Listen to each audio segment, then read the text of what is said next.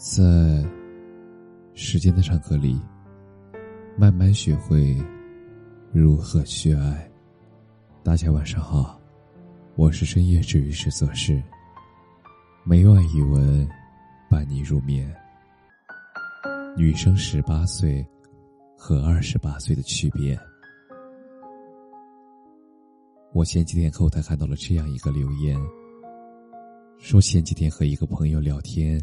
他们聊到了相亲这件事儿，他去年相了很多次的亲，但是很遗憾，他一直没有碰到互相心仪的人。有几个感觉还行的，可是聊了几次天之后，也就慢慢没有了联系。和他的几句对话，挺感触的。我问他：“你是没有准备好进入两个人生活的状态吗？”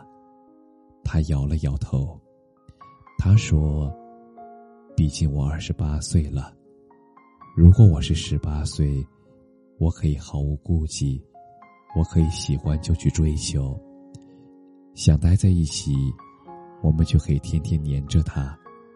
别人给我一颗糖，我就能觉得那是爱，但是现在不一样了，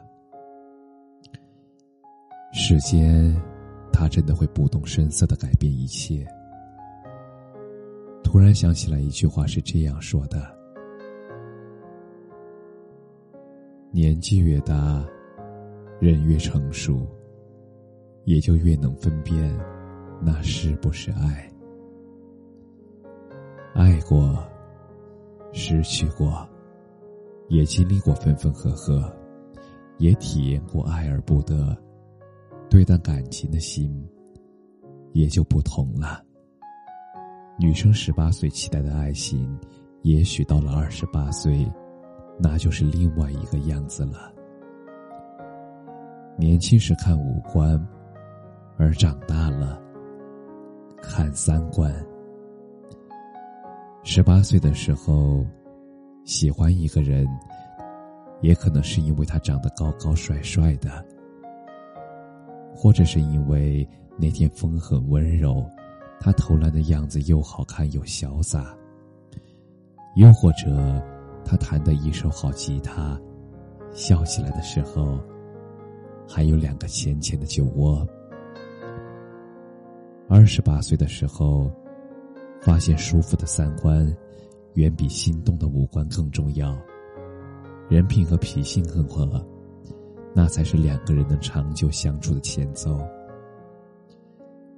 皮囊再精致，也不如灵魂好看或有趣。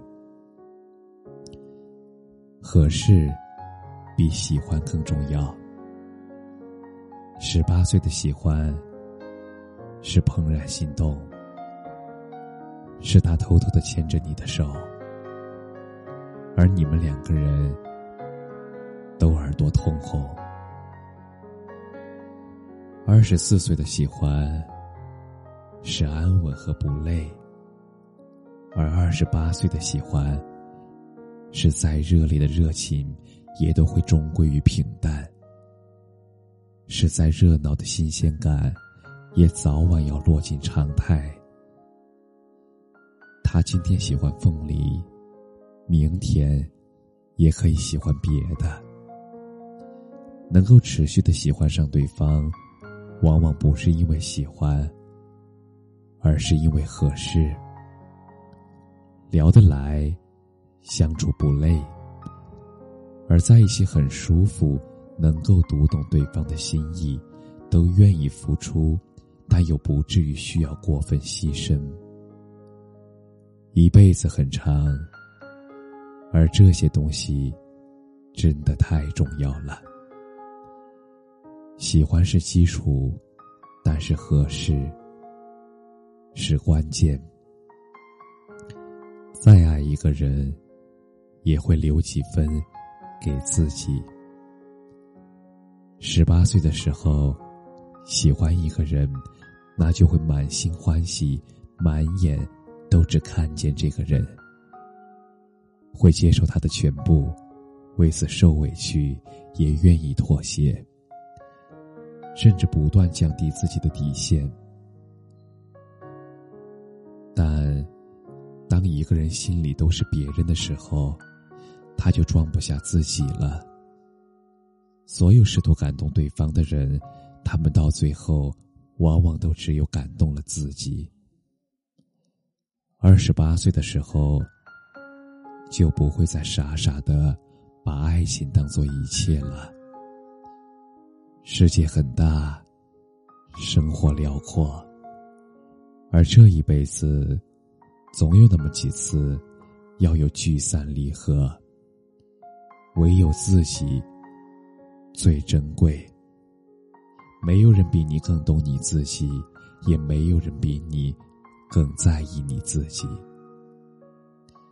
寄托在别人身上的期望，那终究是无望的。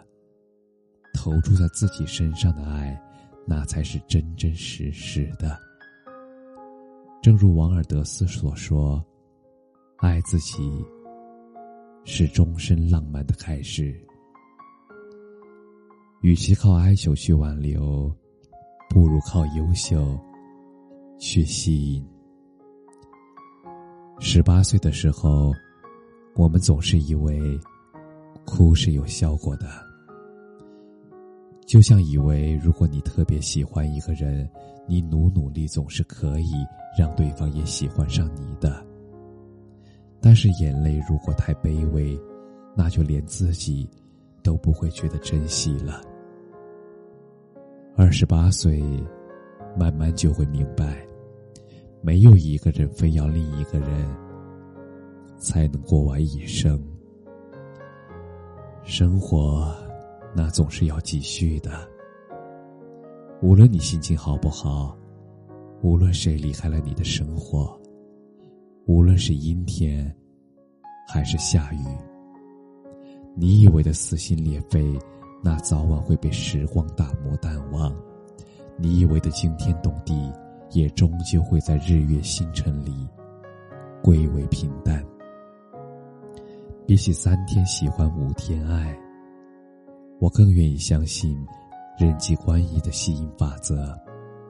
当你成为更好的自己，那自然会有你期待的优秀的人来靠近你。爱情、生活、事业都是如此。把更多的时间用在提升能力上，多读书，多学习，多运动。提升衣品，让我们坚持做正确的事儿。你若盛开，清风徐来。十八岁一去不复还，二十八岁也更值得成长和珍惜。又是一年，希望你的生活永远在践行人生最好的三个字：虚惊一场。失而复得，不怕重来。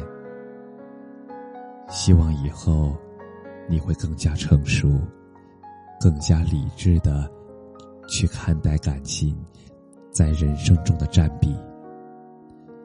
希望你能够更加分明的分清暧昧和爱，不因为其他人而失去自我。